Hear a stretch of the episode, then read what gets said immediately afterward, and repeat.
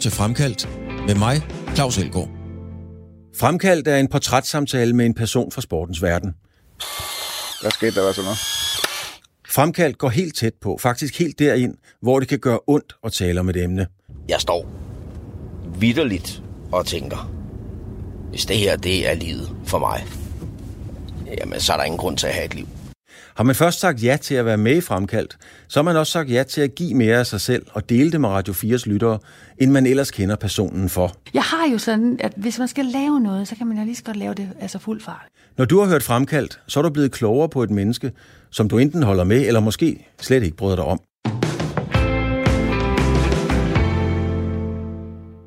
Danmark har fået en ny verdensmester i boksning, Sarah Mafo, og det er hende, du kan møde Fremkaldt. Sarah Mafo er på alle måder en sammensat pige med en mor fra Færøerne og en far fra Syrien. Og samtidig er Sarah Mafo både hårdslående og yndefuld. Hun er verdens bedste bokser og vinder af Vild Med Dans. Sarah Mafo har ingen religion, men alligevel beder hun altid inden en kamp.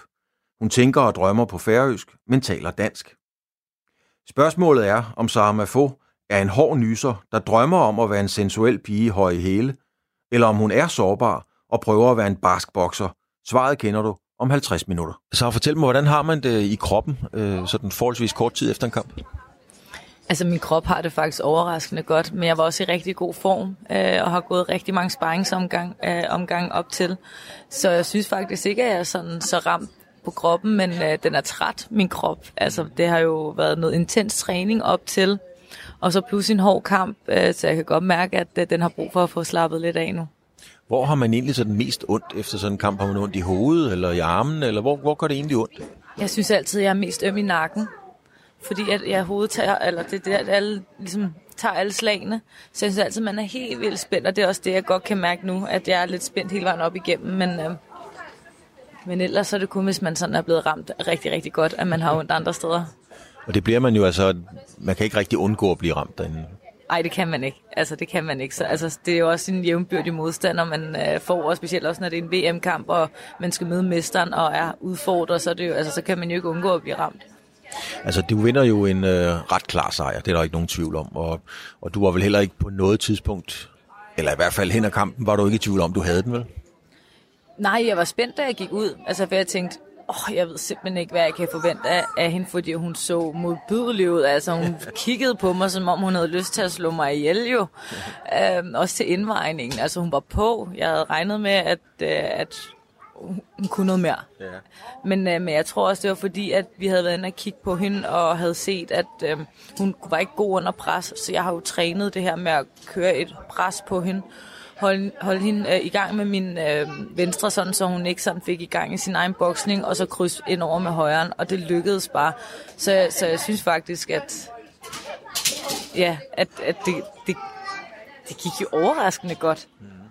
Jo, men du holder dig jo til din gameplan, det er der ingen tvivl om. Fuldstændig. Altså, den kørte også bare. Jeg kunne også hele tiden høre Sherman ned fra ringhjørnet af, at jeg skulle holde gang i den venstre og ind over med højre, og så råber han all day long hele tiden. Altså, bliv ved. Jeg skal lige fortælle, Sherman, det er jo din amerikanske træner, eller han er jo i virkeligheden fra Bahamas, ikke? Han er fra Bahamas, ja.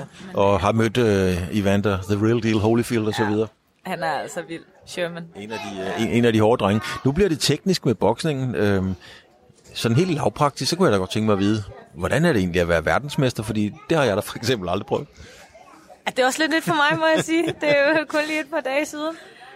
Det er vanvittigt. Altså, så bliver man inviteret op på rådhuset af overborgmesteren til rådhuspandekager. Det synes jeg er helt vildt stort. Så hvis det er sådan, at man kan gå og mingle med de store mænd, når man bliver verdensmester, det synes jeg, der er meget sjovt. Og så er jeg bare glad. Altså, jeg har virkelig haft det fantastisk her de sidste par dage. Fordi vi kan høre nogle børn i baggrunden. Ja, vi sidder jo lige midt inde i lufthavnen. Der står to meget, meget søde børn derovre med sådan nogle halskluderlejer med små matchbox-biler. Og det skal være dem velkommen, fordi de har jo også lov til at være her. Det er det, jeg godt forstår. Så fortæl mig, hvad er det for nogle tanker, du gør dig nu? Fordi jeg har været så heldig at kunne tale med mange mennesker, der er blevet verdensmester i et eller andet. Og de plejer altid at sige lige efter, at vi forstår det slet ikke. Så på et eller andet tidspunkt begynder det at gå op for en, hvad det egentlig vil sige. Jamen, jeg tror faktisk i dag, da jeg stod inde på rådhuset, så holder overmesteren en tale for mig. Og han kigger direkte til mig Den lyder undskyld. Han kigger direkte hen på mig og taler til mig og roser min boksning, roser mig. Og jeg tror faktisk lige der gik det sådan en lille smule op for mig, og så kigger jeg over på Mogens Palle, som står også og ser helt rørt ud, og så kunne jeg ikke selv lade være med også at blive helt rørt og kigget rundt, og wow, hvor flot, og så var det sådan lidt, okay, det her, det er faktisk rigtig, rigtig stort, det her, der er sket, du er verdensmester. Jeg tror, det gik lidt op for mig der, men jeg tror også, det kommer hen ad vejen. Jeg vil så sige, at hvis Mogens Palle har set rørt ud, så ville jeg gerne have været der, fordi det ville jeg også gerne have set, nemlig. Det gjorde han. Nå. Det gjorde han, og det, ja, jeg blev så glad, ja. Fordi at det er bare stort. Det er jo første gang, en bokser er blevet inviteret ind på Rådhuspandekager. Så det var også helt vildt stort for Måns og Bettina at være med derinde. Bettina, hans datter. Bettina, hans datter, ja, som også er med indover som promotor. Det er noget, de kører sammen nu. Så det var bare helt vildt fedt, at når jeg tænker tilbage, at vi skrev kontrakt for 3 år siden. Jeg fandt den faktisk frem i går. Den mail, jeg fik, som var den første, jeg fik af Måns. Og så kigge over på dem, og så tænkte, ej, så sidder vi her 3 år senere, og vi gjorde det. Ej, hvor det vildt. Da du skrev kontrakten med Mogens, det var lige efter Vild Med Dans, eller lige den periode, det vender vi tilbage til. Tænkte du verdensmester der, eller var det bare for at prøve det? Jeg tænkte selvfølgelig verdensmester. Det tror jeg altid, man tænker. Som alle andre sportsmennesker, så tror jeg, at man altid har nogle store mål, og man ikke går ind i noget for kun at klare sig godt, men man går ind i det for at være den bedste. Og det var da også den tanke, jeg havde, at jeg gerne ville, og jeg har også udtalt dengang, at jeg ville da være verdensmester.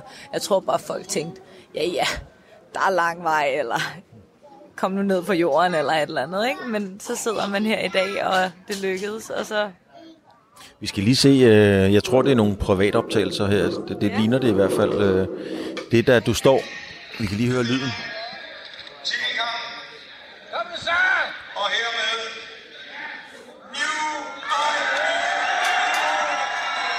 og der bliver der sagt ny verdensmester, og så Sarah Mafo. Hvad sker der lige nu? Omfavner du din modstander? Hvad sker der inde i hovedet på dig der? Ej, jeg blev lykkelig, mand. Altså, det var for sindssygt. Jeg tænkte bare, yes, hvor det stort, og samtidig sådan, hvad, jeg forstår det ikke, hvad? Jeg tror sådan lige efter, der gik jeg rundt og råbte ind i hovedet på alle, jeg er verdensmester, fordi jeg sådan skulle prøve at sige det nok gange, til jeg selv forstod det, ikke? Og hvad betyder det på sigt, altså det der med at være verdensmester, det er sådan ret diffust. Ja, det betyder, at man er den bedste i hele verden. Det betyder, at man er den bedste i hele verden. Ja, det er kæmpestort jo, det er jo mega fedt. Og det er en titel, alle vil gerne vil have. Op til kampen, så der kunne jeg se, at man har jo den der indvejning, altså hvor man skal på vægten, og man skal veje det rigtige, ellers må man ikke bokse osv.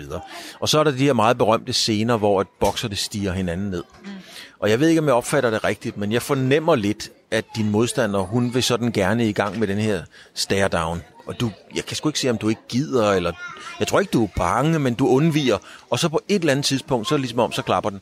Hvad sker der i hele den passage? Altså, du tænker på til indvejningen? Ja. Nå, der kiggede vi i øjnene. Jeg kan huske, jeg gik på vægten først, for det skal man som udfordrer. Så er det jo en, der går først, og ind i salen først, og så sådan op. Så da vi kom ned der, så står jeg og venter på hende, for hun også lige skal op, og så går vi hen mod hinanden. Og så det, hun gør, lige inden vi skal stå over for hinanden, så går hun over og tager sine sko på, sådan nogle filersko med en høj bund, ikke? Ja. Undertøj og filersko, fordi hun lige skulle blive en tak højere end mig. Ja. Og jeg kigger over på Sherman og siger, det var satans. Hent min Timberland. Hent den. Jeg skal også have sko på. Og så begynder jeg at stille mig op på tæer og sådan noget, for jeg tænker, altså, så kan jeg også gå op, men det gjorde jeg jo så ikke. Jeg blev stående, og så tænker jeg, pyt, vi åbner den bare, kigger ind i øjnene. Ja. Hun løfter armene, så tænker jeg, at det kan jeg satme også godt, så jeg løfter også armene og går helt tæt på hende. Jeg tror, vores næser, jeg går så langt op i hovedet på hende, så vores næser faktisk er på siden af hinanden. Ja. Og så bliver vi stående der lidt, indtil der kommer en og bryder ind og siger, at man skal vende sig ud. Så det var meget fint, men det sjove, det var oppe i kampen. Hun gjorde det samme i kampen med at stige. Helt hjernet, hun havde en kæmpe øjne jo. Ja. Kommer ind. Og jeg kunne bare mærke det, at hun kom ind i ringen. Hun holdt bare det der blik på mig. Og jeg tænkte, jeg kunne bare mærke dit øjne, der brændte. Jeg tænkte, jeg magter ikke skulle stå her og kigge hende i øjnene i 5 minutter, indtil kampen starter. Fordi der skulle jo synges nationalsange og alt muligt, ikke? Så jeg prøver sådan at tænke, jeg kunne ikke undgå den her, jeg kunne ikke stå og lade som om jeg ikke vil kigge, fordi så virker jeg jo også bare som om, at jeg er nervøs eller et eller andet, og det er jeg ikke, jeg kan bare ikke overskue at skulle stå og holde blikket. Men så tænker jeg, okay, pyt, vi gør det, så kører jeg øjnene op, og som jeg følte var det rigtigt, hun stod bare og holdt det her iskolde blik direkte ind i øjnene på mig. Hun ser ret kold ud faktisk. Fuldstændig, hun så benhård ud. Så tænker jeg, okay, jeg kan også godt. Og jeg står der og prøver at kigge igen, men jeg tror seriøst, hun har siddet og øvet sig foran spejlet derhjemme eller et eller andet, for hun blinkede seriøst ikke i rigtig, rigtig lang tid. Jeg var sådan her, jeg stod og holdt det der blik mod hende og stirrede hende ind i øjnene, og jeg prøver sådan lige at vifte ud med handsken og prikke til Sherman, bare sådan, does that girl ever blink? Det var sådan her, oh my god, hun kan da ikke bare blive ved. Altså, det er jo sindssygt, og mine øjne begynder sådan at blive lidt tørre, og tænker sådan, jeg blinker lige lidt, men okay, jeg holder stadig blikket. Og vi stod der under hele den argentinske nationalsang. Og hele den danske nationalsang, der står vi bare og stiger hinanden ind i øjnene. Og der skal du lige tage os med ind i den verden, Sarah, fordi at, vi har jo set det i fjernsynet, og det er noget af det mest berømte inden for sport, det er, når to boksere står over os og stiger ind i hinandens øjne. Men der er du altså nødt til lige at forklare os, hvad kan du se, hvad kan du mærke, hvad lærer du om dine modstandere, når I står der under en hel nationalmelodi og kigger hinanden dybt i øjnene? Jeg tænkte, hun var mega meget på, for normalt sådan, hvis at folk de trækker blikket eller undgår blikket, så viser det jo lidt, at man måske er lidt nervøs, eller at man føler sig utilpas, hvor man er, eller det er sådan lidt et tegn på svaghed, at man undgår den anden. Så man vinder allerede første runde der, ved at ligesom kunne holde den her, og være den, der måske sådan, når du trak dig først, var, så allerede der, så føler man sig en lille smule mere selvsikker. Så det gav dig noget? Men vi holdt den jo begge to. Det var først, da kamplederen gik imellem os, at det stoppede. Ja. Så var jeg sådan, okay, nu tager vi den lige om lidt. Men det gør også, at man bare bliver mere klar, for hun trækker sig ikke. Så var jeg sådan, okay, jeg skal satme nok for dig til at trække dig lige om lidt. Men jeg har tit tænkt på, Sarah, når I står der og stiger på hinanden. Fordi man kan jo godt sidde og stirre på et billede eller på en væg, uden rigtig at se noget. Bare låse blikket fast. Ser du rent faktisk noget i hende og på hende, mens du kigger? Eller er det bare ligesom om, at det er låst fast? Op i ringen gjorde, for der var afstanden lidt længere, men når man står så tæt op i hovedet på hinanden, sådan, så er det lige før, man nærmest ikke kan se. Altså der står man virkelig bare og prøver at holde fokus, for der er det svært sådan at se noget. Men man kan jo godt se, hvis den anden trækker sig. Er det noget, man træner? Nu sagde du selv, at hun har nok øvet sig på det i spejlet. Fordi jeg mener, man træner, og det er jo en væsentlig ting mentalt, i hvert fald for ens egen boost. Har du trænet det i spejlet og kigge på en bestemt måde eller gøre noget? Nej, det har jeg ikke, men det kunne være, at jeg skulle til at gøre det, for det så da virkelig ondskabsfuldt ud. Ja, fordi det hører jo til, altså kan man sige, ikke? Men du øver dig ikke i det? Nej, det gør jeg ikke. Det gør jeg ikke. Nu stod du og kiggede ondt. Jeg ved godt, at man ikke hader hinanden op i ringen, men alligevel so, ikke? Altså, man skal vinde det bælte, og det skal hun også. Sådan er det bare. Det er en del af sporten, det er fair nok. Om ikke så lang tid, vi ved ikke hvornår, så skal du kigge ind i nogle små babyøjne måske. Hvordan? Det bliver nogle helt andre øjne. Der er ikke nogen baby på vej, vil jeg gerne lige sige. Nej, men du har jo da ikke lagt skjul på, at du skal have en røvfuld af børn, helst rigtig mange. Ja, det gad jeg rigtig godt. Min søster er faktisk gravid, så der kommer nogle babyøjne. Det glæder jeg mig rigtig meget til. Og jo, jeg ønsker der også mig selv at få nogen en dag, men lige nu der er det her på toppen, så jeg har ikke tænkt mig at stoppe karrieren for det lige nu. Så man kan måske slet ikke rigtig have plads til at tænke børn? Nej, ikke lige nu. Det synes jeg ikke, der er plads til overhovedet. Lige nu der er det her, der fylder, og jeg har ikke tænkt mig at gå på barsel og komme tilbage. Altså, det er ikke min plan. Jeg har tænkt mig at gøre det her færdigt, og så når jeg er færdig, jeg er også 30 år nu, så det er også sådan begrænset, hvor mange år jeg har tilbage, synes jeg selv. Men så tænker jeg, at når jeg ikke synes, det er sjovt mere, og jeg har taget de kampe, jeg skulle, så bliver der tid til noget andet, og så kan jeg fokusere fuldt ud på det, og hyggetræne lidt ved siden af. Og hyggetræne lidt. Du er verdens bedste i et af de store forbund. Men du er jo også en pige og en dame, kvinde på 30 år, og så har du nogle forældre, der kommer fra Færøerne og fra Syrien. Og jeg mener, Færøerne og Syrien, altså det første slog mig der, de skulle nok ikke møde den anden på Tinder. Du må lige forklare, hvordan det hænger sammen. De mødte faktisk hinanden i Frankrig. Min far, han var nede for at læse, og min mor var på en sprogrejse i Aix-en-Provence i Frankrig. Og der mødte de så hinanden, og så tror jeg, at de datede derhenne og så hinanden. Og tror jeg faktisk, de var lidt væk fra hinanden, men så fandt de sammen igen. Flyttede til Færøerne, fik mig, blev gift. Kom til Danmark, da jeg var 4. Fik min bror, min søster, hun kom til. På en Allan, din bror, som i øvrigt også bokser. min bror Allan, som også bokser, ja. Men hvad er du så selv, Sarah? Fordi at, føler du dig færøsk? Føler du dig syrisk? Føler du dig dansk? Eller, det er jo sådan en stor pærevælling. Jeg synes, jeg føler mig lige meget af det hele. Jeg synes ikke, det er noget, man kan gå op og sige 80% her, 20% her, eller halv, eller et eller andet. Jeg føler, at jeg hører til alle steder. Danmark her, hvor jeg har hele mit liv, har hele min opvækst, har alt. Færøerne og Syrien har jeg mine rødder, har jeg en familie. Har jeg fået noget kultur med mig også, og jeg synes bare, at man skal tage det, man får, og så nyde det, i stedet for at skulle vælge imellem det. For det er ikke et valg, jeg kan tage. Hvad mener du, ikke et valg, du kan tage? At sige, jeg er det her. Jeg er 100% dansk. Altså, det er jeg også, men jeg er også 100% færøsk og 100% syrisk. Jeg synes, at... Jeg synes, det er dejligt, at man... kan omgås i alle tre kulturer og føle sig som en del af alle tre kulturer. Så jeg føler mig hjemme alle steder. Hvad er det vigtigste, du har taget med fra Færøerne, kan man sige, i forhold til at... Noget, du måske kunne bruge til at blive verdensmester i boksning? Noget, jeg har taget med? Altså, hvis du tænker... Ja, en eller anden ting, du har taget med fra Færøerne, som du har kunne bruge aktivt op i ringen, for eksempel. Altså, jeg mener, der er jo ikke så meget vold og ballade. Der er jo meget sjældent borgerkrig på Færøerne, kan man sige. Så.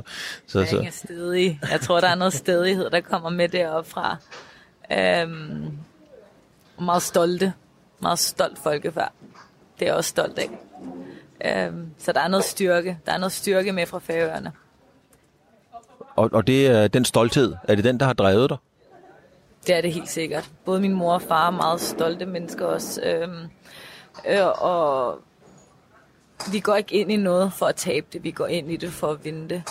Og vi tror på os selv, og vi er også altid blevet opdraget af vores forældre, mig og mine søskende, til, at hvis der er noget, vi vil, så er det det, vi gør. Og der er ikke nogen, der kan komme og sige, det kan vi ikke. Fordi selvfølgelig kan vi det. Altså, ja. Men hvad taler du? Altså, når du taler, vi kan lige prøve at se, jeg sidder lige og leder efter et klip her. Du kan lige høre dig her.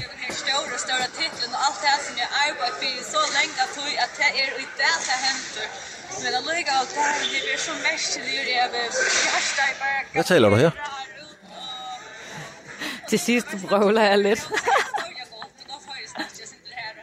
Jeg snakker lidt over det hele, siger jeg, fordi jeg er sådan lidt forvirret. Men jeg siger, at det er super fedt, at alt det her træning, det var i aften, at nu skulle det ligesom... Ja.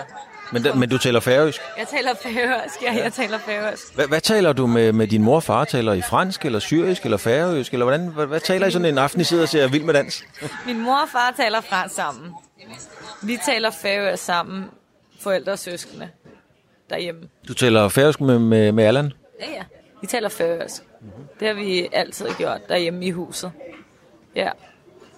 Men hvor har man så den største tilknytning? Altså, hvis I taler færøsk og bor i Danmark og så videre, har man slet ikke noget tilhørsforhold til et af landene? Jeg synes, jeg har et tilhørsforhold til alle landene. Altså, hvordan kan man det? Det skal du forklare. Hvorfor kan man ikke det? Det tænker jeg da godt, man kan. Jeg synes, at det er gået meget godt. Jeg elsker at komme til Færøerne. Jeg kan da også godt sige, at jeg skal hjem til Færøerne.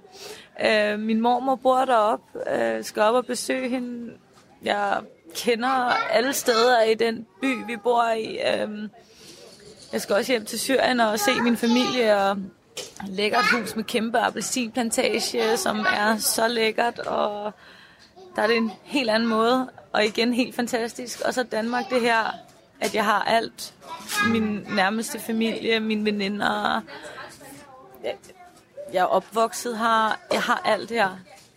Hvad gør du så, når du kommer til Syrien? Altså, går du klædt i dansk klædt, eller skifter du tøj? Eller hvordan er du i Syrien? Jeg har det samme på. Der er bare sådan nogle områder her, der ved du, hvis du bader på den her side af stranden, så skal du måske ikke have bikini på. Hvis du går på den anden side af stranden, så må du godt have bikini på. Så der ved man sådan lidt, hvordan det er de forskellige steder. Og det accepterer alle, og det synes jeg er fint nok, at man kan leve side om side og så tænke, okay, hvis I gør det, vi vil derhen, så gør vi det, vi vil herhen, og så er det fint for alle. Er du også blevet en stor stjerne i Syrien på grund af boksning? De har faktisk skrevet til mig, ja. En journalist fra Syrien, så hende afventer jeg lige i dag. Ja. Så jeg tror, der kommer noget der også. Det er meget fedt. Hvordan, fordi det er jo ikke normalt, at kvindelige bokser fra Mellemøsten vinder verdensmesterskaber. Det er jo, kan vi jo godt tillade sig at sige. Mm. Så er det en stor ting dernede, eller er det sådan en notits i avisen, eller hvor stort tager de det? Jeg ved det faktisk ikke nu. Hun skriver til mig her senere og ringer til min far også, så jeg er lidt spændt på, men jeg tænker, at det er meget stort. Hun var i hvert fald meget begejstret, hende journalisten, der skrev til mig, og wow, hvor var det flot, og et stort tillykke. Mm. Hvad tænker du om Syrien? Vi aftalte ikke at snakke om konflikten dernede, men altså, det er jo et smukt land. Altså, hvordan oplever du Syrien? Jeg synes, Syrien er helt fantastisk. Det er et meget smukt land. God mad og godt humør og sol. Jeg elsker hjemmet i Syrien, hvor der er appelsinplantage og citrontræer. Og altså, hvis man er sulten, så går man bare ud og plukker noget. Der er tomater og agurker. Der er alt, altså der. Og så hygger vi os bare om aftenen, sidder og spiller backgammon og drikker te og tager nogle lækre ture ned til stranden og hopper i vandet, og alle er glade, og vi, ja, amen altså, jeg savner det faktisk. Hvor tit er du i Syrien? Det er længe siden, jeg sidst har været der. Jeg var der, rejste der til rigtig meget, som da jeg var yngre, hvor vi også var afsted flere måneder i gangen, men min far har lovet mig, at vi tager afsted her på et eller andet tidspunkt, når jeg kommer hjem fra Færøerne. Mm. Du er god til at tilpasse dig og falde ind. Det har vi talt om. Hvad er det, der gør, at du er så god til ligesom at falde til der, hvor du sidder og der, hvor du er? Fordi lynhurtigt så... To adapt hedder det vist. Hvor har du det fra?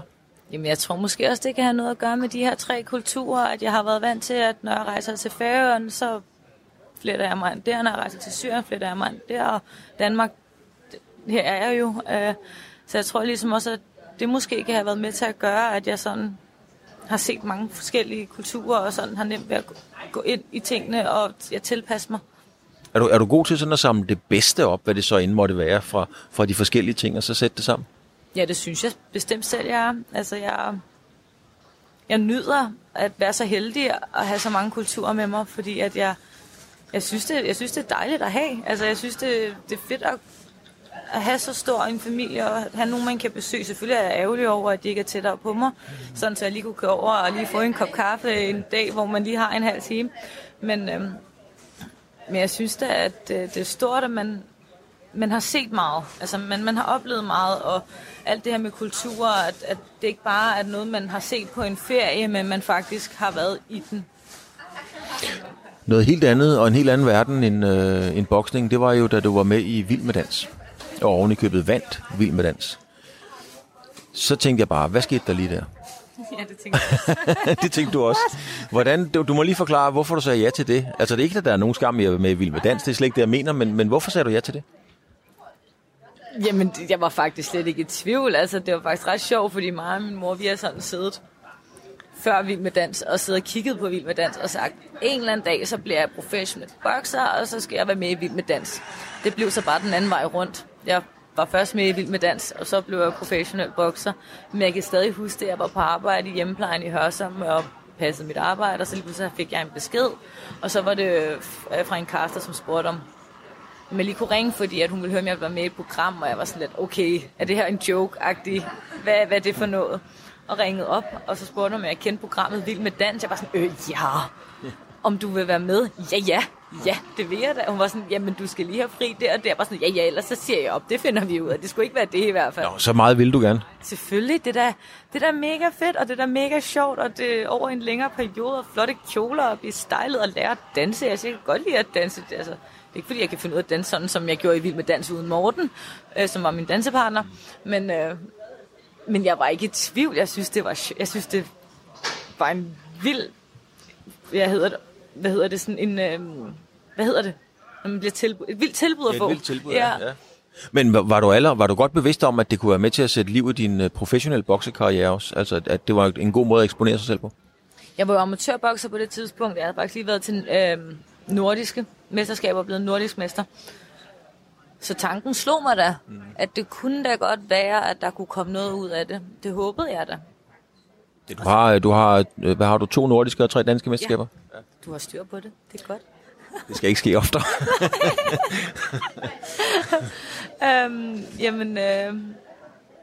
Så du vidste godt, at det kunne måske godt være affyringsrampen til at komme afsted? Ja, det tænkte jeg. Det håbede jeg. Og så fik jeg faktisk en mail fra selveste Mogens Palle. Ja. Den jeg åbnede, jeg læste den jo i går. Jeg fik den onsdag den 26. oktober 2016. Der skrev Mogens, at han havde set mig, han havde set noget med boksning, og han synes, jeg havde et godt benarbejde og bevægelse, og var dygtig, og ønskede mig held og lykke med Vild Med Dans, og håbede, at at jeg fik tronen, når den sidste tango var danset. Det var noget i den dur, han skrev, jeg kan ikke lige helt huske, det var ret. Og så skrev han, at hvis jeg var interesseret i en karriere som professionel bokser, så måtte jeg godt ringe om et møde. Og jeg tror, jeg tabte kæben lidt der. Så det var den høflige Mogens Palle, kan jeg høre? Mogens Palle er altid høflig. Ja, det er så jo et rigtigt, ja. Jeg elsker Mogens. Jeg synes, han er fantastisk. Ja, jeg kan lige sige til lytterne, at vi arbejder på at få lov til at lave Mogens Palle i programmet Fremkaldt. Mogens og jeg har en lang historie igennem 20 år, og Mogens Palle og TV2 har jo en lang historie. Så det er mit store ønske at få lov at lave ham. Så hvis du sidder og lytter, Mogens, så ved du, hvor vi er. Og vi har skrevet til Mogens alt det der. Anyway, det er en anden historie, Sarah. Men det er jo en anden historie at komme ind på de bonede gulve og de lange kjoler og paljetterne og sådan nogle ting. Så var du nervøs for hele den del af verden? Jeg var faktisk ikke rigtig nervøs, før at dagen kom, hvor det blev første gang, at jeg skulle stå derude på dansegulvet. Fordi jeg synes, det var sjovt. Jeg synes, mig og Morten, vi kom enormt hurtigt ind på hinanden, og fik det rigtig godt sammen, havde en god kemi. Så det var rigtig sjovt at træne, og det var sjovt at stå i styrstue lige pludselig, og man blev målt, og altså varede nærmest, og tøjet og farver. Man kunne selv vælge lidt, hvordan det hele skulle være. Og så kan jeg huske den første fredag, da jeg skulle på dansegulvet der. Og man står og danser ud mod den her væg, hvor der ligesom er tv der, så der er ikke fordi, der sådan sidder nogen. Jeg stod bare og kiggede derhen, og så tæller orkestret ned der. 3, 2, 1. Og så lige det skulle til at gå i gang, så kunne jeg bare mærke sådan en eksplosion nærmest inde i brystet, der sådan sitrede helt ud i fingrene. Det var simpelthen bare nervøsitet, ikke? Jeg var simpelthen så nervøs, at jeg gik sådan helt i stå, men så tænkte jeg bare, okay, bræk med den hofte, for det var det, jeg skulle de første 4 takter der, ikke? Og så stod Morten der og grev fat i hans hænder, og så kom vi igennem det, og det var så sindssygt, og det gik mega godt, og det var bare sjovt. Altså, du lignede en, der faktisk synes, det var sjovt. Jeg synes, det var sjovt. Jeg elskede det. Jeg synes, det var sjovt at danse. Jeg synes, det var sjovt, at man kunne lære så meget på en uge, at man kunne stå og lave en hel dans, som så bagefter bare så flot ud. Det var altid det første, jeg gjorde dagen efter, når jeg vågnede. Så skulle jeg ind og se dansen selv, hvordan det så ud, og jeg blev helt vildt overrasket over at tænke, wow, kan jeg se sådan ud? Kan jeg finde ud af at bevæge mig sådan? Men Morten var også en enormt dygtig lærer. Jeg tager lige et billede af dig, så, fordi det er jo en del af det. Og så skal vi se et lille klip, og så bagefter kigger vi på billedet her. Nu tager jeg lige billedet der. Ja, prøv lige igen. Der, sådan der. Ah, det er godt det der. Det bliver du glad for. Ja, det er godt, det er glad for. Nu kigger vi lige på det her. Det er faktisk fra, da du danser med Morten i jeres freestyle. Prøv at fortælle, hvordan... Hvad sker der her? Hvad er det her for noget? Det var finalen i Horsens. Der sad sindssygt mange mennesker. Og det var lige starten, hvor jeg står med bind for øjnene. Til en virkelig god melodi. Jeg synes, at den aften, den spillede bare... Det var en flot koreografi, Morten havde lavet. Og en virkelig flot dans, og jeg synes bare, at det hele, det passede bare sammen. Men jeg kan love dig for, mit hjerte, det hamrede. Det var helt vildt. Altså, du ligner jo ikke ligefrem en bokser her, kan vi roligt sige. Ja, du har bind, du har... Ja, det er sgu rigtigt. Du har bind for øjnene, du har paljetter på, og du er slisset voldsomt op, og det er man jo i dans, kan man sige, ikke? Du er meget erotisk. Ja. Jeg ser flot ud, ikke? Du ser skide godt ud. Nej, det synes jeg da også. Altså, selvom jeg er bokser, måske ikke ligner det, som man tænker, en bokser ser ud som, så er jeg jo stadig en pige, kvinde, så det kan man også godt. Jeg tænker det, fordi de fleste tænker, at en bokser er en mand, og hvis en pige bokser, så er det i hvert fald en pige, der ligner en mand. Ja, altså nu hernede, der I danser videre og så videre, det er virkelig smukt. Og når jeg så det der bind for øjnene, så ligesom alle andre drenge, så tænkte jeg jo straks 50 Shades of Grey. Ja, kom den ikke ud efter? Var den fremme der? Jeg kan ikke huske det, men det er det første tanke, der slår mig selvfølgelig, ikke også? Var den sgu nok fremme der? Jeg tror, den var fra. Han har nok, Morten, han har nok haft en idé med det. Jeg har aldrig tænkt tænkt over? Det bliver jeg simpelthen nødt til at spørge ham om. Altså, den tanke, den bane har jeg slet ikke været i. Jamen, så primitiv er jeg. Det mænd tænker, okay. Men jeg tænkte bare, fordi det er meget, du er meget smuk, du er meget sensuel, meget erotisk. Og det er man jo ikke ligefrem op i ringen, når man står og bliver verdensmester. Og igen det der med, det er to verdener, du hele tiden bare falder ind i. Og du er simpelthen nødt til igen at forklare mig, hvordan kan man det ene øjeblik stå og slå på tæven og blive verdensmester, og bagefter stå med bind for øjnene, højt opslidset, og være yndig og smuk og blid? Jeg tror, alle har nogle forskellige sider i sig. Og her der kommer det bare virkelig meget til udtryk, fordi kontrasten er så stor. Bokseringen, der er fuldstændig ligeglad. Altså selvfølgelig, inden kampen tager jeg lige lidt vandfast mascara på, fordi jeg ved, der bliver taget nogle billeder. Så det ved jeg ikke. Det er måske også forfængeligheden fra Vild Med Dans. Men hvad hedder det, når at det er nogle gange lidt svært at koncentrere sig, når der er så mange lyde i baggrunden. Jeg prøver lige igen. Ja, men altså... gå fra det ene til det andet. Jamen, gå fra det ene. Men jeg skal da lige... Ved du hvad, det vender vi tilbage, men jeg skal lige høre. Det skal du altså lige fortælle mig igen. Du tager vandfast mascara på, inden du skal i ringen og bokse? Ja. Det skal du altså lige forklare mig. Jamen, det er fordi, jeg ved, at der bliver taget billeder, og jeg synes, ens øjne meget hurtigt kan forsvinde helt, hvis man bare ikke lige har noget sort på øjnene. Altså, og en vandfast mascara, den sætter sig ikke under, så det ligner, at man har et blåt øje. Så den ryger der lige på inden. Og så resten af ansigtet får jo bare vaseline, ikke? Så der putter ikke noget på. Men det synes jeg da. Altså, det er igen det der med, jeg er stadig en pige i den her, i sporten, ikke? Og der er jo tv på, eller ikke tv, men nu streamede Ekstrabladet, det er jo, og fotografer til stede og alt muligt. Men jeg tror, det var det min pointe var, tror jeg. Ja, det er fordi, vi skal også lige forklare, hvorfor vi sidder i lufthavnen, fordi det er der også en historie til, så det hele er gået super stærkt. Men ja, du havde en pointe. Ja, det var, at jeg tror, alle mennesker har de her to sider i sig. Altså, man har den vildskaben og alt det her, og så har man det lidt, lidt yndige, forfængelige. Og så kommer det bare sådan til udtryk på forskellige tidspunkter. Men fordi at jeg blev inviteret til at være med i Vild Med Dans, så ser man jo bare helt ude i den ene yderkant, hvordan det kan være. Og fordi jeg står op i en boksering og slår på andre, altså og modtager slag, så ser man også bare hvor stor kontrasten den er. Jeg sad faktisk og tænkte lidt på... Nej, jeg skal lige starte et andet sted. Kan du huske Anita Christensen? Hun var også bokser. Ja, hende kan jeg godt huske. Ja. Hende var jeg altid. Jeg var også en lidt smålun på hende i rigtig, rigtig mange år. Det var hun så jo ligeglad med. Det gad hun sgu ikke. Det gad hun sgu ikke. Men hun er rigtig sød, og hun er dygtig bokser, og boksede også om verdensmesterskabet og så videre. Ikke? Og jeg talte tit med Anita om, fordi hun blev jo også stillet op i skønhedskonkurrencer og så videre, blev nummer 2, så vidt jeg husker, til Miss Danmark. Og sådan nogle ting, ikke? Og så tænkte jeg, er hun en smuk pige? En blid pige, som gerne vil være en hård nyser, eller er hun en hård nyser, som gerne vil være fin og yndig? Og det sad jeg faktisk også tænkt på dig, da jeg så de her klip her. Det er et godt spørgsmål. Virkelig godt spørgsmål. Altså, jeg vil gerne begge dele. Så ved jeg ikke rigtig, hvad for en af dem jeg er. Hver sin ting på hver sit tidspunkt, tror jeg. Kommer man på, hvad for et humør man er i. Men jeg synes ikke, at jeg er en hård nyser, når jeg gør ringen, fordi jeg har sat mig et mål. Jeg tror, mit konkurrencegen er sindssygt stort. Altså, hvis jeg sætter mig noget for, så vil jeg det, og jeg vil gøre alt, hvad jeg overhovedet kan for at få fat i det. Og det er det, der kommer til udtryk der. Så bestemt. Men jeg synes også, at jeg arbejder også som social- og sundhedsassistent og læser til sygeplejerske, så jeg kan jo også godt lide det omsorgsfulde. Så det er en god blanding. Men er man bange for din hård nyser? Ja, lad os lige slå det fast. Det er man, når man bliver verdensmester i boksning i sådan et forbund, som du er blevet det i. For det får man ikke foræret. Så skal der være noget inde i en, som ikke ret mange besidder. Men er man som kvinde bange for, at folk ikke tænker, man har den side også, hvis man ikke ligesom får den vist frem, eksempelvis i Vild Med Dans? Nej, det synes jeg ikke. Jeg synes bare, det har været et spørgsmål, der har fyldt rigtig meget. Altså, det er noget af det, som jeg altid bliver spurgt om nærmest, der, hvordan er det at være kvinde i en mandsdomineret verden? Og jeg var sådan her, første gang jeg fik det, sådan, det har jeg aldrig tænkt over.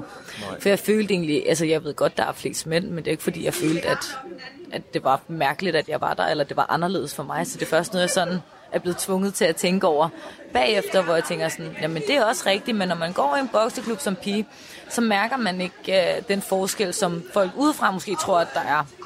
For den bliver ikke gjort. Så er der noget i det økonomiske, men det er det jo stort set alle sportsgrene, hvor at mænd er bedre lønnet end kvinder. Men sådan, når man er i det og i træningssalen, og ligesom vi talte kort om inden, så træner jeg også med min bror, hvor vi bokser mod hinanden.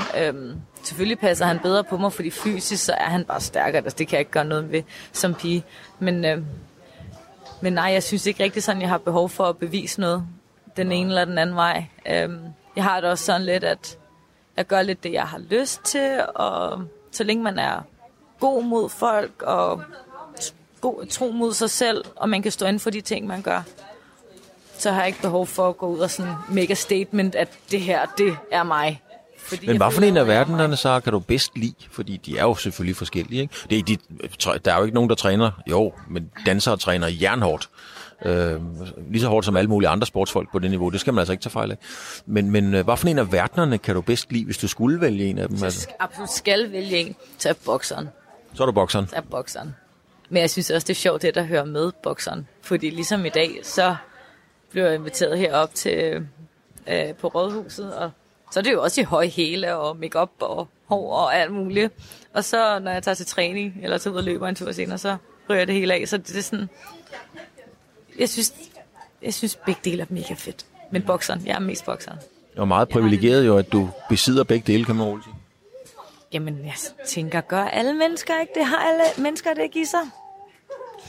Altså, jeg ved det ikke. Der var engang en, der sagde, at det er ikke nogen kunst at blive verdensmester. Kunsten er at finde ud af, hvad det er, man skal være verdensmester i. Altså, at vi har en verdensmester i os alle sammen. Er det rigtigt?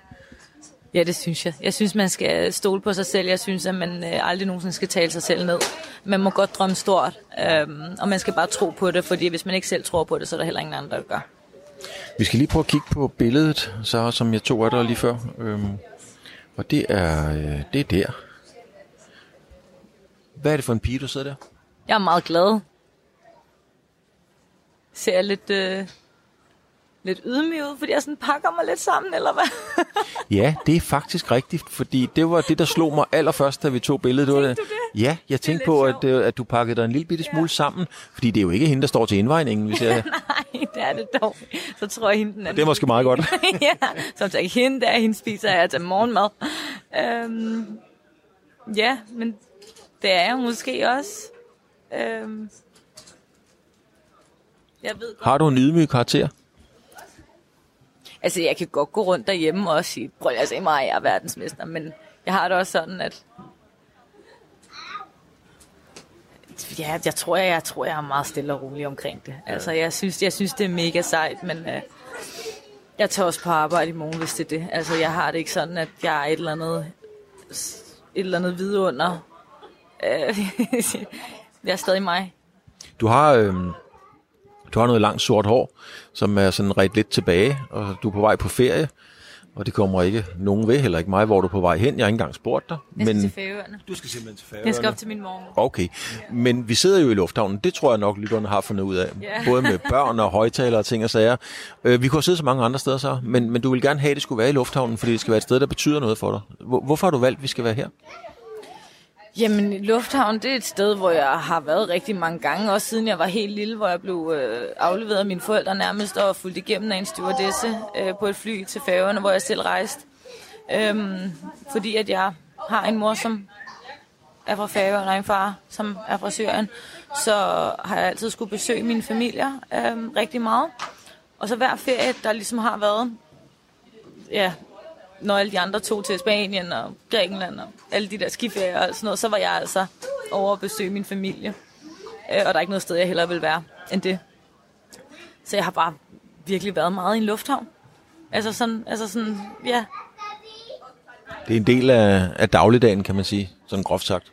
Ja, groft sagt, ja. Men det er i hvert fald noget, der altid har været lige siden jeg var helt lille. At vi har rejst rigtig meget for at besøge og se vores familier. Er du religiøs? Jeg er overhovedet ikke religiøs. Hvorfor? Ja, altså... Min far er jo fra Syrien, muslim, min mor er fra Færøerne, kristen. Det er ligesom det, der hører med kulturen, de to steder, de to religioner. Og i Danmark, der er man jo også sådan kristen, de fleste. Men... Ja, jeg tror på, at der er noget, og jeg bad da også fadervor på færøsk i omklædningsrummet inden kampen, fordi det lærte min morfar mig, men det gjorde jeg ikke af religiøse årsager, det gjorde jeg, fordi det mindede mig om ham.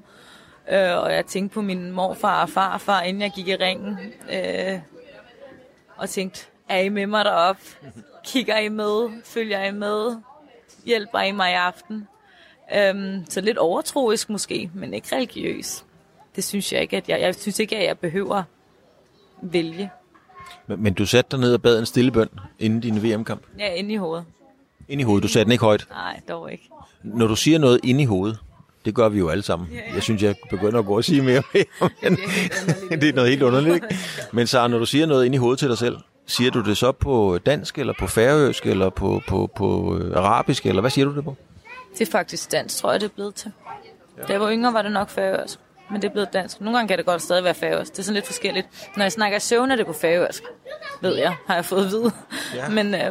Men når jeg siger noget højt... Nu sagde jeg lige fadervor på færøsk, for den har jeg lært på færøsk. Mm. Men ellers så er det dansk. Ja. Mm. Boksekarrieren er jo... Du er 30 år, og det vil sige, at du har nogle år tilbage.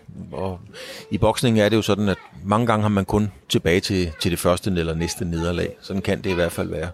Og det eksisterer ikke i din bevidsthed, fordi hvis det havde gjort det, så er det hele været lige meget.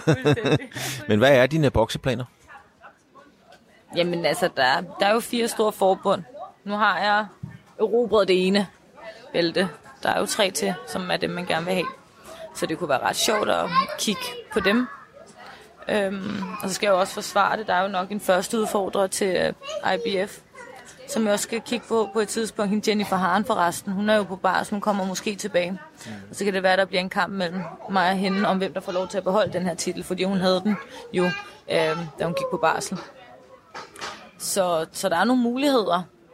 Og så, jeg er faktisk lidt ligeglad. Jeg er sikker på, at Mogens Palle, han nok skal finde en rigtig god kamp til mig. Der stoler jeg 100% på ham. Han ved, hvad han laver. Er du også klar til at tage til udlandet og forsvare din titel, eller at vinde en ny? Jeg har intet imod at tage til udlandet. Jeg vil faktisk rigtig gerne. Jeg synes faktisk, det kunne være ret sjovt at tage til udlandet. Mm. Jeg har ikke lige snakket med Måns om det er en mulighed. Men jeg vil ikke have noget mod det. Jeg siger ikke nej. Og Las Vegas vil da være det vildeste af det vildeste at få lov til. Altså, det er jo sindssygt, men igen, det er også at drømme stort. Men det synes jeg også godt, man må. Men jeg tager det, som det kommer. Altså tiderne skifter jo både i radiobranchen og tv-branchen, men også i boksebranchen. Altså da Mogens førte, skal vi sige, de danske boksere frem, som Søren Søndergaard og Dennis Holdbæk og Frank Olsen og så videre, så havde de jo en 20, 30, 35, 40 kampe, inden de løb ind i deres første nederlag. Mange af dem. Det er der ikke tid til med dig. Du har ikke bokset ret mange, du er allerede verdensmester. Så er du frisk på at gå ud og så sige, nu tager jeg de her kassekampe, der måtte være, og så må det briste eller bære? Eller skal du bygges mere op? Jeg tror ikke, jeg skal bygges mere op. Jeg tror, jeg er klar til at møde pigerne, som også, nu er jeg selv en af pigerne i toppen. Mm. Og så må det ikke altid lidt briste eller bære. Skal man ikke møde de bedste for at blive den bedste, tænker jeg også. Man kan ikke bare gå og gemme sig og holde på den. Men man skal jo ud, og det er jo en chance at tage, og det er også der, det bliver rigtig spændende. Det er også der, man træner hårdere, det er der, man giver sig noget mere, fordi at man ved, at modstanden, der kommer, er rigtig stor. Ja, du lever ind i nogle af de hårde. Mm. Noget, der også er en modstand, når man bliver kendt, eller det kan være svært for mange at håndtere det der med at blive kendt, så kendt som du blev, for eksempel efter Vild Med Dans, og nu så også som verdensmester. Hvordan har det været sådan næsten, ikke overnight, men på ret kort tid at blive så kendt, som du blev? Jeg synes, det er hyggeligt, når folk kommer over og siger hej. Altså, det nyder jeg bare. Og jeg har jo ikke ændret mig. Jeg er stadig den samme jo. Jeg går stadig ned og handler i mine klipklapper og uldsokker, som min mormor har strikket, og min knold uden med. Altså, det har jeg ikke. Altså, jeg synes bare, det er hyggeligt. Jeg synes det... Og så er jeg bare mega glad for, at jeg har fået den her mulighed, som jeg har, og at andre også synes, at det er fedt, og derfor følger med. Altså, det er jeg jo bare mega glad for, og jeg håber da også, at jeg kan være en inspiration for andre atleter, at de bare skal kunne gå efter deres drømme, fordi at man kan godt komme dertil, hvor man gerne vil, hvis man bare træner hårdt nok. Men jeg synes ikke, jeg har mærket det på den måde. Det er ikke sådan, fordi jeg er vågnet op, og så bliver et andet menneske. Så du har ikke haft nogen dårlige oplevelser altså i kølvandet på at blive kendt? Jeg mener, du har en far fra Syrien og boksning og Mellemøsten osv. Der kunne godt være mange ting, som lige blev skyllet ind over dig. Nej, det synes jeg. Jeg synes ikke, jeg har haft nogen dårlige oplevelser med det overhovedet. Jeg synes, at selvfølgelig er der nogle kommentarer nogle gange, der bliver skrevet, som måske ikke er de sødeste, men dem er jeg ret god til at se bort fra. Jeg tænker ofte, det er jo ikke folk, der kender en. Altså, de må godt have en holdning til mig, og sådan er det. Og det er okay. Jeg læser hellere de andre, der er de positive. Dem kan jeg bedre lide, og så holder jeg mig til dem. Der er mange, der sidder og tænker, kan hun leve af at bokse? Og det er ikke, fordi du skal fortælle, hvad du tjener, fordi det gør man ikke, lige meget hvad for et fag man er i. Men kan man leve af at bokse på dit niveau? Måske nu. Altså, jeg har ikke kunnet klare mig udelukkende på det indtil nu. Jeg har haft sparet noget op, sådan, så jeg ikke skulle arbejde de her måneder. Og så studerer jeg og har fået lidt SU i nogle perioder også, for ligesom, at det hele kunne løbe rundt. For de regningerne kommer den første, uanset hvad. Men jeg håber da, at nu, når jeg er mester, og at der kommer en anden kamp, at det så bliver lidt sjovere, og måske også med den titel her, der kunne komme nogle samarbejder eller nogle sponsorer på banen, som også ville gøre, at det var lidt nemmere at få tingene til at løbe rundt. Men, ja, fordi jeg lagde mærke til, at der var et billede i, måske var det Ekstrabladet, det kan jeg ikke huske. Der var i hvert fald et billede, jeg kan huske, du gik og hængte plakater op i Hillerød faktisk. Og der var altså ikke ret mange. Okay, der var du så ikke verdensmester, vel, men der er ikke ret mange, der skal ud i en titelkamp om VM, der selv hænger deres plakater op. Altså, jeg gør det med glæde igen. Jeg synes faktisk, det var rigtig hyggeligt. Jamen, det var nemlig flot, men hvorfor? Fordi at jeg synes, der manglede noget reklame i Hillerød, og så tænkte jeg laver lige en plakat selv, så jeg havde et eller andet program på computeren, og så skrev vi lige lidt ind, hvad det var, og printede det ud, og fik jeg faktisk Frederiksborg-centeret, for det var der stævnet blev holdt. De lavede så en masse plakater til mig. Og så tog mig og min bror med vores forældres hund Chico rundt i gågaden i Hillerød, og så gik jeg ellers og bankede på i diverse butikker for at spørge, om vi ikke måtte hænge en. Sådan, må jeg ikke godt hænge mig selv op i jeres forråd? Og det var faktisk rigtig, rigtig hyggeligt. Men det er jo meget anderledes, så fordi at jeg har som sagt mødt en masse bokser, og jeg tror altså, jeg har mødt flere bokser, der tror, de er verdensmestere allerede inden de overhovedet er i tankerne til at få en titelkamp. Med dig er det lige omvendt. Ja, altså jeg tror på mig selv. Det er jo ikke, fordi jeg ikke tror på mig selv inde i mig selv. Men jeg har ikke et behov for at overtale dig til at tro på mig. Nej. Jeg tror nok på mig selv. Hvis du vil tro på mig, så bliver jeg glad. Hvis du ikke vil, så er det også okay. Jeg har ikke behov for at gå ind og argumentere for, hvorfor jeg er verdensmester. Giver det mening? Ja, det giver mening, men jeg tænker bare på mange af de bokser, som virkelig tror, at de er verdensmestere, stiller store krav, og de vil have sådan og sådan, og de er på et niveau, hvor de slet ikke er i nærheden af at være mestre i noget som helst, slet ikke i boksning. Og du har den der store ydmyghed og går rundt og hænger plakater op selv, men det er måske derfor, du er blevet verdensmester? Måske det er derfor. Altså, jeg synes i hvert fald, det er hyggeligt, og jeg synes også, man skal selv gøre noget. Altså, man skal selv gøre noget, for at det bliver godt. Og hvis man bare læner sig tilbage og forventer, at alle andre gør alt for en, så fortjener man det ikke. Altså, man bliver nødt til selv nogle gange at tage fat i tingene og sige, okay, nu gør vi det her. Og som oftest får man en mega god oplevelse ud af det, og det gjorde mig og min bror også den dag i Hillerød. Vi havde det rigtig sjovt. Men er det noget, du har lært hjemmefra af din far og din mor? Altså ydmyghed, har det sådan været en del af menuen til daglig? At det skal man lære, man skal være ydmyg? Jeg tror ikke decideret, at ordet ydmyg er noget, der er blevet brugt. Man skal altid være høflig.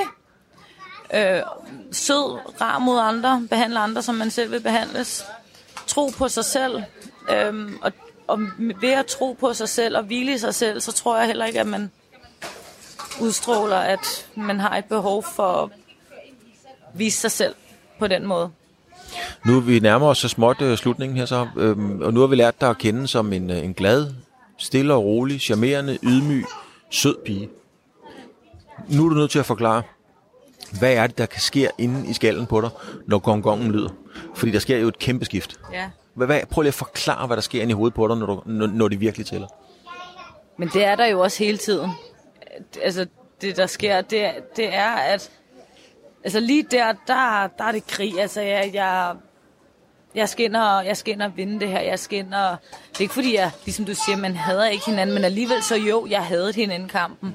Hun havde noget, jeg ville have, og det ville jeg have. Det var mit, og det skulle jeg tage. Så selvfølgelig havde jeg hende lidt i gåseøjne. Men det, der sker, det er bare, at jeg tror bare, den der vilje og stædighed, og nu skal I bare se, for det er ligesom jeg sagde før, jeg måske ikke har behov for at fortælle, hvor god jeg er. så kan jeg vise, hvor hårdt jeg har trænet, og hvor god jeg er til det her, som jeg faktisk går op i. Og så også noget andet, så har vi bare kæmpet så hårdt for det. Efter jeg skrev under med Mogens og Bettina, så har jeg jo også sådan lyst til at vise over for dem, at de ikke tager fejl af mig. At jeg kan godt klare de opgaver, der bliver stillet. Jeg tror nok på mig selv, men de skal også se, at det jeg går ind og gør med deres penge, for det er jo dem, der finansierer mig, at det ikke er spild af penge. Altså jeg lever op til den opgave, der bliver stillet. Men kan du godt lide den pige, der kommer ud af dig, når gongongen lyder? Fordi det er jo en helt anden Sarah. Det kan jeg godt lide. Altså jeg kan godt lide den person, der også er der. Jeg synes ikke, at det er dårligt, at der kommer noget vildskab op. Jeg synes, det viser, at man har noget passion, man brænder for noget, man kæmper for noget. Lige så vel som man skal være sød og rar, så skal man også stå ved de ting og kæmpe for nogle ting. Og kæmpe for det, man tror på. Jeg tror på, at jeg kan blive verdensmester, og det kæmper jeg for.